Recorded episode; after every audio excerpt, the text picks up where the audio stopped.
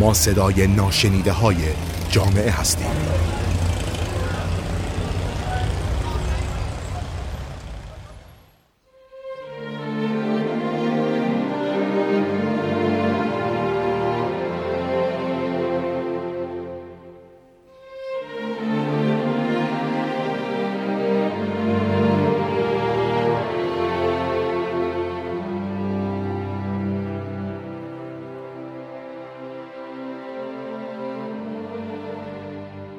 سلام، رکسانا سربندی هستم، دامپزشک. امروز با قسمت دیگری از رادیو اطلس مهمان شما هستیم تا درباره تاثیر کرونا روی زندگی حیوانات با هم صحبت کنیم. حدود دو ماه از اولین موارد رسمی گزارش شده کرونا توی کشور ما میگذره.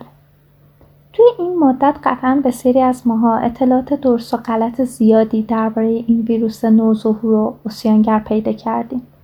اما شاید دو ماه پیش فکر نمی کردیم ویروسی که احتمال میره به دلیل زیاد خواهی انسان‌ها و تمایلشون به خوردن هر چیزی که توی زمین و آسمون وجود داره تبدیل به یک پاندمی شده، باز هم دامان حیوانات بیچاره رو بگیره. در واقع همون روزهای اول خبرهای از نصب بنرهای هشدار دهنده با مضامین حیوان ستیزانه توی شهرهای مختلف کشورمون منتشر شد که خوشبختانه با تلاش به موقع دوستداران حیوانات این بنرها به سرعت جمع آوری شدن. اما همه چی به چند تا بنر ختم نشد. مدتی بعد خبرگزاری‌های رسمی کشور از ابتلا دومین سگ به کرونا ویروس گفتن و در ادامه توصیه کردند که مردم ارتباطشون رو با حیوانات محدود کنند و حتی حتی از تماس با حیوان خونگیشون هم پرهیز کنند. این شروع موج رهاسازی‌های گسترده مردم بود. بل به همین سادگی چند خبر کوتاه باعث شد مردم حیوانات خونگیشون رو توی کوچه و خیابون رها کنند. در این بین با وجدان‌ترها عکس حیواناشون رو برای واگذاری، البته بدون هیچ پیش شرطی، توی فضای مجازی آگهی کردند. در مقابل کارفرماهای شهرداری هم بیکار نبودند. کارفرماها طبق خبرهای رسیده کشتار سگ‌ها رو بیشتر کردند. شجاع‌ترهاشون توی رسانه‌ها از جمع‌آوری و کشتار سگ‌ها حرف زدند، اگرچه که کمی بعد تمام این خبرها رو انکار کردند. با تشدید قرنطینه و بسته شدن پارک‌ها، غذارسانی هم به شدت کاهش پیدا کرد و صدها گربه‌ای که توی این سال‌ها توی پارک‌ها و بوستان‌ها رها شده بودند و به شدت به غذارسانی دستی عادت کردند، گرسنه موندند. البته که توجه کنید، امروز قرار نیست بگیم که غذارسانی درست بوده یا غلط، بلکه فعلا قراره ببینیم چی به سر حیونا اومده توی این دوره‌ای که ما درگیر کرونا هستیم. در کنار تمام این موارد، ضد عفونی کردن‌های اصولی و غیر اصولی خیابان‌ها و معابر هم ادامه داشته و فعلا هم مشخص نیست نتیجه این ضد عفونی کردن‌ها چی بوده و چی به سر پرندگان و پستانداران کوچک و سایر زیستمندان شهری اومده. تمام اینها مقدمه کوتاهی بود از اون چیزی که به سر حیونا اومده. البته اینها صرفا مطالبیه که من ازشون آگاهم و قطعاً شدت آسیب بسیار گسترده تر از این جملات روایی ساده‌ایه که من به زبون میارم. در ادامه خیلی مختصر میگم که کووید نوزده چیه، از کجا اومده و در حال حاضر مطالعات درباره خطر انتقال بیماری از حیوانات به انسان چی میگن.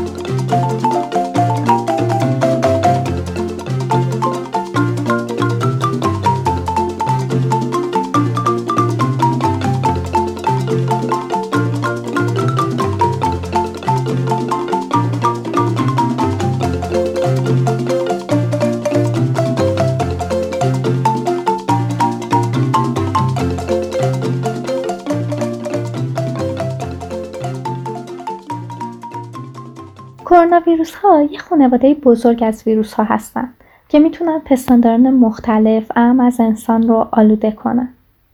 بعضی از کروناها میتونن توی انسان علائم معمول سرماخوردگی رو ایجاد کنن و برخی دیگه ایجاد بیماری‌های شدید و حتی کشنده میکنن.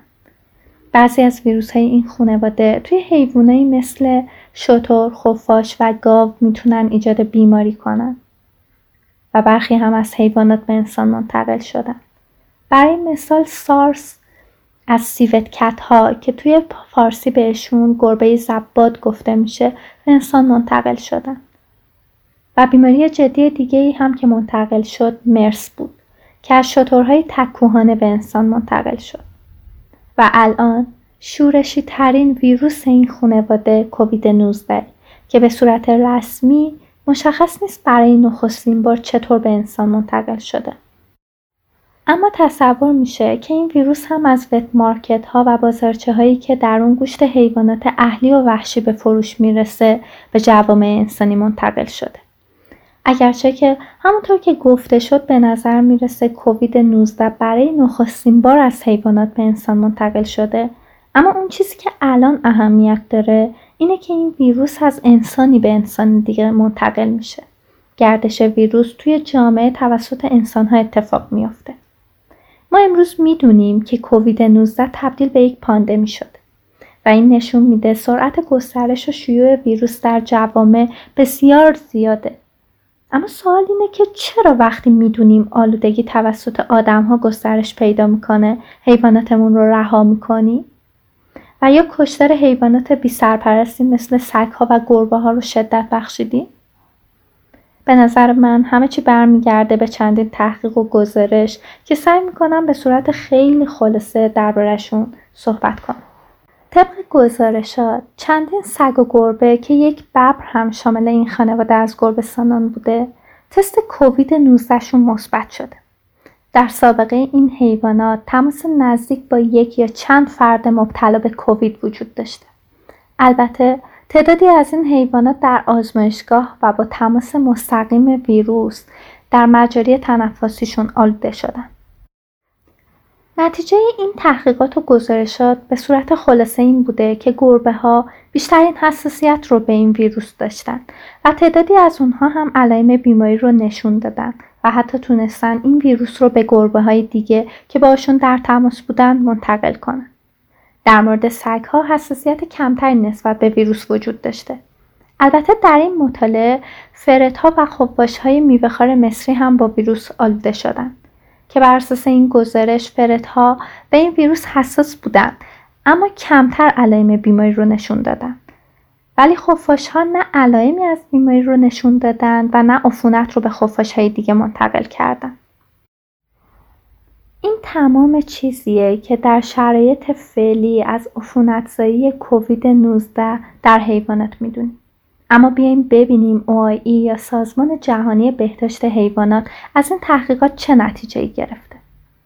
این سازمان معتبر در این باره میگه هنوز هیچ شواهدی مبنی بر این که حیواناتی که توسط آدم‌ها به عفونت آلوده شدن میتونن باعث شیوع و گسترش عفونت در میان جوامع انسانی باشن وجود نداره. اما اینکه حیوانات ممکنه عفونت رو از انسان‌ها بگیرن مسئله خیلی مهمیه، به این خاطر که ممکنه سلامت و رفاه زندگی حیوانات رو به خطر بندازه و یا همچنین مخاطراتی رو در حفاظت از حیات وحش ایجاد کنه. خب موضع او آی ای رو هم در این باره شنیدیم. در واقع حقیقت اینه که توی بیماری با چنین سرعت گسترشی و همینطور با میزان بالای انتقالش بین جوامع انسانی دیگه نباید نگرانی و مسئله اصلی ما چندین گزارش موردی از آلودگی حیوانات به این ویروس باشه، چون همه ما بیش از این که حیوانی رو به سرپرستی قبول کنیم باید بدونیم که همونطور که وقتی تصمیم میگیریم با کسی همخونه بشیم و ممکنه که در طی زندگی در کنار افراد دیگه دچار بیماری هایی بشیم، در مورد حیوانات هم ممکنه چنین باشه.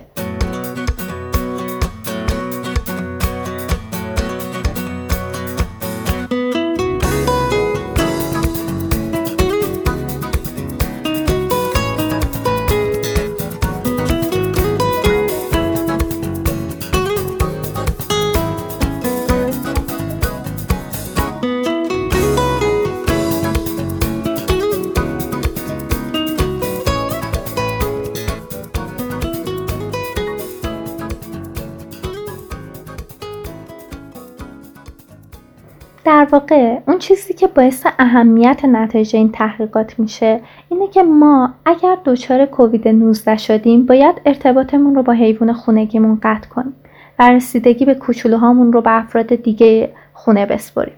و در زمانی هم که بیمار نیستیم، همونطور که از اعضای خانواده و کودکانمون در برابر این ویروس محافظت میکنیم، از حیوان خونگیمون هم باید حفاظت کنیم. در واقع رعایت بهداشت فردی و کمک به حفظ بهداشت حیوانمون، حفظ قرنطینه و رعایت فاصله اجتماعی هم برای خودمون و هم برای حیوان خونگیمون ضروریه. و اینها دقیقاً پایبندی به قولیه که به خودمون دادیم. هر فردی پیش از اینکه حیوانی رو به زندگیش بیاره باید به خودش یه قول بده، اونم این که تمام تلاشش رو برای حفظ سلامتی و کیفیت زندگی حیوانش بکنه. اما در خصوص رهاسازی و واگذاری ها، همونطور که دیدیم این کوچولوها قرار نیست بیماری رو به ما منتقل کنن، ولی در صورتی که داستان جور دیگه ای هم می بود، ما این حق رو نداشتیم حیوانی رو که به لحاظ روانی و عاطفی به ما وابسته است و نمیتونه توی محیط بیرون از خونه بدون کمک ما به بقا و زندگی خودش ادامه بده رو در طبیعت رها کن. این رهاسازی ها هم سلامت جگرگوشه هامون رو به خطر میندازه، هم سلامت حیواناتی رو که در اون اکوسیستم زندگی میکنن و هم در دراز مدت باعث ایجاد تداخلاتی در اکوسیستم های طبیعی میشه. شاید اگر خیلی همون میدونستیم بسیاری از اختلالات روانی بین انسان و بسیاری از گونه‌های حیوانی مشترکه، به راحتی چنین ظلمی بهشون نمی‌کردیم. برای مثال، طبق گزارشات حدود سی الی چهل درصد سگ‌ها توی ایالات متحده دچار سپرشن انگزایتی میشن یا همون اضطراب جدایی. از طرفی ابسشن ها و رفتارهای وسواس‌گونه تحت عنوان اختلال وسواسی مجبور یا همون obsessive compulsive disorder بین گونه‌های مختلفی از حیوانات، از توتی‌ها گرفته تا گربه‌ها و یا حیواناتی که در اسارت نگهداری میشن دیده میشه. حیوانات ما میتونن درست مثل ما دچار فوبیاهای مختلف بشن و تمام عمر با این فوبیاها درگیر باشن. این اختلالات روانی با علائم مشترک و شباهت‌های فراوان با اختلالات روانی انسان‌ها نشون از پیچیدگی‌های ذهنی حیوانات داره و ما حق نداریم موجوداتی رو با این سطح از تکامل و توانایی‌های ذهنی به خطر بندازیم. در خصوص حیوانات اهلی که توی اطراف شهرها وجود دارن، مثل سگ‌های بی‌سرپرست، هیچ چیزی، حتی احتمال انتقال کووید نوزده به ما این حق رو نمیده که زندگی و حق حیات رو از اونها بگیریم. جوامع انسانی به دلیل اشتباهات فاحشی که توی مدیریت و اقدامات خودشون داشتن، در طی نسل‌ها آسیب‌های فراوانی رو به حیوانات وارد کردن و در قرن حاضر با این حجم از آگاهی و دانش دیگه قرار نیست اشتباهات گذشته رو مرتکب بشیم. هر ساله میلیاردها حیوان تنها برای خوراک انسان‌ها کشته میشن. خوراکی که میتونه باعث ایجاد بیماری‌های مختلف و هم از دیابت، سرطان و عفونت‌های ویروسی و باکتریایی مختلف بشه. کما اینکه شیوع بسیاری از این بیماری‌های کشنده و واگیردار مثل سارس، آنفولانزای خوکی، آنفولانزای مرغی و حتی الان کووید نوزده از مراکز کشتار و پرورش حیوانات بوده. اگرچه که ما اینجا دنبال درست و غلط بودن انتخاب‌های غذایی نیستیم، فقط میتونم بگم در چنین شرایطی رهاسازی و واگذاری حیوانات و حتی کشتار اونها به بهانه شیوع و انتقال کووید نوزده نه آگاهانه است، نه منصفانه و نه حتی یک اقدام درست. وقت اون رسیده منشأ بسیاری از بیماری‌ها رو توی خودمون و انتخاب‌هامون جستجو کنیم. ممنون که امروز با ما بودیم.